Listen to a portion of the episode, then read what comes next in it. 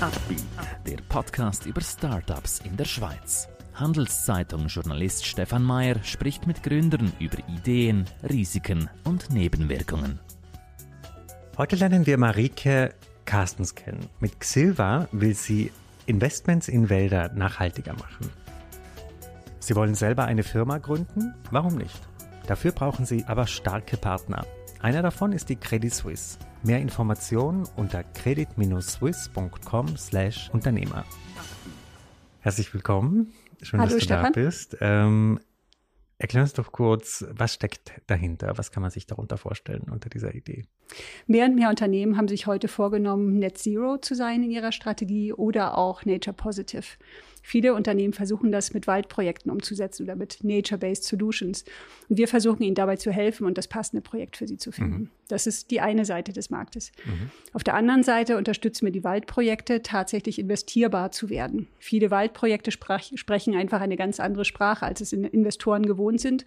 Und wir begleiten sie auf diesem Weg besser verständlich auch zu sein. Als ich mir vorher gedacht habe, Wälder, Waldinvestments, da hat man ja eher so ein Bild, irgendwie Großgrundbesitzer, Waldbesitzer, irgendwie ja. adlig, ähm, ver verwaltet den Wald seit Jahrhunderten. Was ist das für ein Markt, wo hm. ihr tätig seid? Ja, das hm. ist natürlich so ein Bild, das wir durchaus, würde ich mal sagen, in Europa von dem Thema oder hm. in West-Nordeuropa sehr stark von dem Thema haben. Wenn wir uns den globalen Süden ansehen, ist die Situation eigentlich eine ganz andere. Also da gehören Wälder oft äh, Local Communities und um diese Local Communities geht es uns auch ganz besonders. Die werden dann eigentlich, ähm, sagen wir mal, von, von Projektentwicklern dann unterstützt, in Projekte zusammengebracht. Und was uns besonders wichtig ist, dass dann diese Local Communities auch von diesen Investitionen profitieren. Also mhm. das Geld soll eben gerade nicht wieder zu denen gehen, die in der Regel viel verdienen, sondern es sollen einfach mal die Wohlstand auch aufbauen können, die bisher am wenigsten davon profitiert mhm. haben. Und wer ist jetzt, also wen wollt ihr ansprechen? Wen wollt ihr mit eurem Angebot erreichen? Mhm. Das ist eigentlich eine sehr breite Basis, würde ich sagen. Auf einer Seite geht es um Unternehmen, die tatsächlich ähm, also äh, Waldprojekte fördern wollen, um äh, zum Beispiel CO2 zu kompensieren oder auch um, wie gesagt, ihre Net Zero Strategie oder Nature Positive Strategie zu unterstützen. Auf der anderen Seite gibt es aber auch durchaus Impact-Investoren, die hingehen und sagen, so sie, sie legen eigentlich diese Waldprojekte in einen größeren Fonds hinein in den man dann investieren kann. Und dann sind es auch tatsächlich Investitionsobjekte. Mhm, mh. Mit welchem Team äh, verfolgst du diese Ziele jetzt? Mhm. Also wir sind momentan ein Team von elf Leuten insgesamt. Wir sind vier Co-Founder. Also ich bin eine von vieren. Meine Rolle ist dabei Head of Product. Wir sind insgesamt vier Personen mit einem sehr starken Forst-Hintergrund. Äh, Das macht uns auch eigentlich einzigartig im Markt, weil wir wirklich die Projektentwickler und auch die, äh, die, die Waldeigentümer verstehen und sehr stark dort unterstützen können. Wir haben ein Sales-Team von zwei Leuten, dann haben wir noch einen UX-Designer und zwei Entwickler. So, mhm. das ist unser Setup momentan. Würdest du sagen, ihr seid jetzt optimal aufgestellt vom personellen Setting oder? Ich würde sagen, für die derzeitige Phase sind wir gut aufgestellt. Also wir sind ja immer noch auch auf der Reise, um wirklich einen guten Product-Market-Fit hinzubekommen. Das ist ja immer bei jedem Startup, würde ich sagen, eine, eine recht anstrengende Zeit auch. Äh, da sind wir jetzt gerade unterwegs und ich glaube, für diesen, für diesen Zeitpunkt ganz gut mhm. unterwegs sind. Vielleicht kannst du das noch etwas vertiefen, die Phase, in der ihr euch jetzt befindet als mhm. ähm, Unternehmen. Was sind jetzt eure größten Challenges, Herausforderungen? Ja, ähm, unsere Challenges sind momentan wir sehen eigentlich ganz klar einen Markt mit dem Bedürfnis, das wir auch abdecken möchten. Was wir aber durchaus merken, ist, dass viele Strategien gesprochen sind, ähm, aber eigentlich, ich würde mal sagen, die Meilensteine auf diesem Weg sind noch nicht klar definiert. Also es gibt, ich würde mal sagen, einige Frontrunner in diesem ganzen Nachhaltigkeitsbereich, in dem auch große Unternehmen sagen, sie stecken Millionen und Millionen in diesen, in diesen, in dieses Thema hinein. Auf der anderen Seite gibt es viele kleinere Unternehmen, die äh, eigentlich sich schon committed haben zu den Zielen, aber noch keine wirkliche Strategie aufgebaut haben. Ähm, und diesen, gerade diesen Unternehmen versuchen wir zu helfen. Mhm. Und ich würde sagen, das ist auch ein Challenge, um an diese Unternehmen ranzukommen. Mhm. Wie sind die Vorurteile, auf die ihr da stößt? Oder was sind so Argumente wo, von Leuten, die dann nicht so reagieren, wie mhm. ihr euch das vorstellt? Mhm.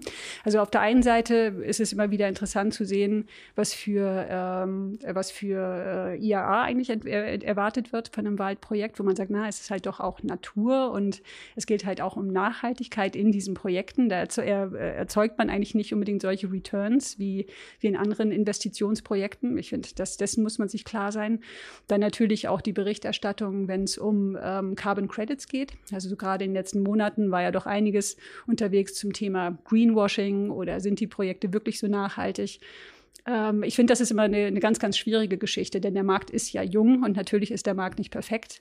Ähm, natürlich muss er noch entstehen und es wäre extrem schade, wenn man da das Kind mit dem Bade ausschüttet und äh, aufgrund von, ich sag mal, einzelnen schwarzen Schafen so das ganze, das ganze Thema verurteilen mhm. würde. Elf Leute ist ja jetzt nicht wenig für ein Startup. Das stimmt. Ähm, wie seid ihr bei der Finanzierung aufgestellt? Mhm. Also wir haben im letzten Winter eine Pre-Seed-Runde mhm. abgeschlossen. Also wir haben 1,8 Millionen geraced und sind jetzt auch gerade schon wieder dabei zu sagen, ähm, dass wir eine Seed-Runde angestoßen haben. Ähm, das funktioniert soweit ganz gut. Natürlich sind alle Investoren herzlich willkommen, die auch vielleicht diesen Podcast gerade hören. Wir freuen uns über jeden Anruf.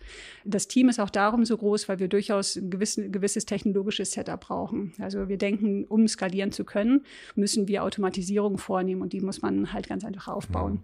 Und dafür muss man dann ein bisschen Geld in die Hand nehmen. Welche Art von Geldgeber oder Geldgeberin äh, wäre interessant für euch? Also was müssten die mitbringen, auch an Netzwerken, an Wissen? Ja, ja. Also natürlich ist Wissen für uns ein, ein, ganz wichtiger Punkt dabei. Also wir sind sehr interessiert auch an Geldgebern, die gerade in diesem Waldbereich äh, aktiv sind, die auch schon andere ähm, Startups in diesem Nachhaltigkeitsbereich mit unterstützt haben. Das wäre natürlich hervorragend, äh, um, um da noch weiterzugehen. Mhm. Was sind jetzt die nächsten Milestones in mhm. diesem Jahr? Mhm. Also wir haben uns verschiedene Milestones vorgenommen. Auf der einen Seite bauen wir gerade eine Plattform weiter aus, ähm, mit der wir Projektentwickler ansprechen und ihnen auch Services zur Verfügung stellen. Da planen wir eine ganze Reihe von Releases jetzt in den nächsten Monaten. Ähm, das ist so die eine Geschichte. Dann natürlich äh, gehört für mich auch als Meilenstein wirklich äh, die Seed-Runde abzuschließen, ganz unbedingt dazu. Also da ist unser CEO Tim sehr kräftig unterwegs auch.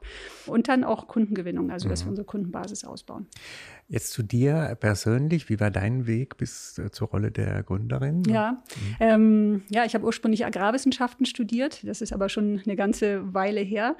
Und ich bin äh, direkt nach dem Studium eigentlich in digitale Projekte rein, rein, reingefallen, kann man fast sagen. Also es war so die Zeit, als die Dotcom-Blase sich gerade langsam aufbaute äh, und habe dann seitdem eigentlich ja über 20 Jahre lang digitale Projekte gemacht in ganz unterschiedlichen Rollen als letztes bei einem äh, großen Schweizer Unternehmen, dort auch einen Digital äh, Solutions Bereich geleitet. Ähm, und, äh, und dann habe ich eigentlich die, diese Rolle entdeckt, die Co-Founder-Rolle bei Xilva und war sofort total davon begeistert, weil ich das Gefühl hatte, ich kann eigentlich meine Erfahrung und so meine Wurzeln zusammenbringen. Ähm, das war so ein bisschen wie, ich würde mal sagen, wie frisch verliebt sein, wenn man mhm. sich sowas anguckt und sagt, ja, okay, da will man seine Energie mhm. reingeben. Mhm. Wie sieht es mit Konkurrenz aus? Ähm, seid ihr mit eurer Idee in der Schweiz alleine oder gibt es andere, die da? Hm, also es kommt jetzt so ein bisschen mal darauf an, was wir so als Thema genau für uns betrachten. Also man kann sicher sagen, wenn es so um, äh, um Kompensation gibt, gibt es ja verschiedene Unternehmen, die da durchaus unterwegs sind. Also wenn man jetzt so ein bisschen die Nature-Based Solutions Seite verlässt äh, und so Direct Air Capture und so weiter anschaut, da gibt es ja auch einige Startups in der Schweiz. Ähm, dann, wenn es um Nature-Based Solutions geht, äh, gibt es auch durchaus Konkurrenz. Alle haben aber, würde ich sagen, so ein bisschen unterschiedliches Flavor. Und ehrlich gesagt würde ich auch sagen, es braucht jeden Player in dem Bereich einfach, damit sich was tut am Markt. Mhm. Warum ist die Schweiz für euch der ideale Ort als Startup? Oder könntet ihr auch sagen, wir machen das Barcelona oder ganz woanders? ja, das ist, das ist ein guter Punkt. Also tatsächlich sind wir sehr verteilt. Also mhm. wir sind, äh, vier von uns sind in der Schweiz. Mhm. Äh, wir haben zwei Leute, also die Entwickler sind in Serbien. Dann haben wir noch ähm, die Forstseite vom, vom Team sitzt äh, in Spanien. Und das ist eigentlich so ein bisschen daraus gewachsen, je nachdem, wo die Leute auch ihre, äh, sagen wir mal, beruflichen Wurzeln haben. Ich meine, mhm. ich habe meine Wurzeln an und für sich in Norddeutschland, mhm. aber ich bin jetzt schon seit über 20 Jahren in der Schweiz. Und so bildet sich dann das Netzwerk einfach auch entsprechend. Und eigentlich ist es daraus entstanden. Mhm. Äh, zur Abrundung äh, dieser Markt, Investments in Wäldern und so weiter, was glaubst du denn, wie wird der in 10, 15 Jahren aussehen? Was ja. werden da die ganz großen Veränderungen sein? Ja, das ist ein ganz guter Punkt. Ich habe so diese 15 Jahre Frage, habe ich schon in anderen Episoden mhm. von dem Podcast gehört und habe gesagt, oh mein Gott, was soll ich da drauf antworten? 15 Jahre finde ich ist eine, ist eine sehr, sehr lange Zeit. Also wenn man so, du hast ja auch im, im Medical-Bereich hast mhm. du diese Frage ja auch gestellt, wo man mhm. dann sagt, ja, okay, dann haben wir hoffentlich den Durchbruch mit dem Medikament und mhm. Erfolg und so. Ich, ich würde mir ich würde mir wünschen, dass man wirklich den Wert von Wald besser versteht, ähm, mhm. dass man eben das nicht nur unter, ich sag mal, CO2-Aspekten betrachtet, sondern auch versteht, was er für Biodiversität bedeutet, was er für äh, Livelihood von den Local Communities bedeutet, ähm, dass man das eben auch sehr viel mehr schützt und unterstützt. Ähm, und ich glaube eigentlich auch, dass das passieren wird. Es mhm. gibt fast keine andere Möglichkeit. Was sind da die größten Hindernisse auf diesem Weg, dass das Verständnis steigt? Also nimmt man das einfach so gegeben hin? Alle leben in Städten, keiner ja, ich, also ich glaube so, das ist so dieses Ding mit den, ähm, na, das ist einfach da. Ne? Mhm. Also so ein bisschen wie Luft ist einfach da. Mhm. Früher mhm. waren Parkplätze auch einfach da. So. Mhm. Und äh, man muss erstmal verstehen, dass es eigentlich ein knappes Gut mit einem Wert ist. Äh, bisher hat man mit externen Effekten da eigentlich sehr stark einfach, ähm, einfach, äh, einfach abgezogen, abgezogen, verschmutzt, verbraucht. Ähm, und ich glaube, das muss sich, da muss das Verständnis aufgebaut werden, dass es halt nicht unerschöpflich ist. Ich wünsche dir viel Erfolg auf diesem Weg. Ich glaube, es ist ein wichtiges Dankeschön. Projekt und ähm, vielen Dank, dass du heute hier warst. Sehr, sehr gerne. Danke. Ein Podcast der Handelszeitung.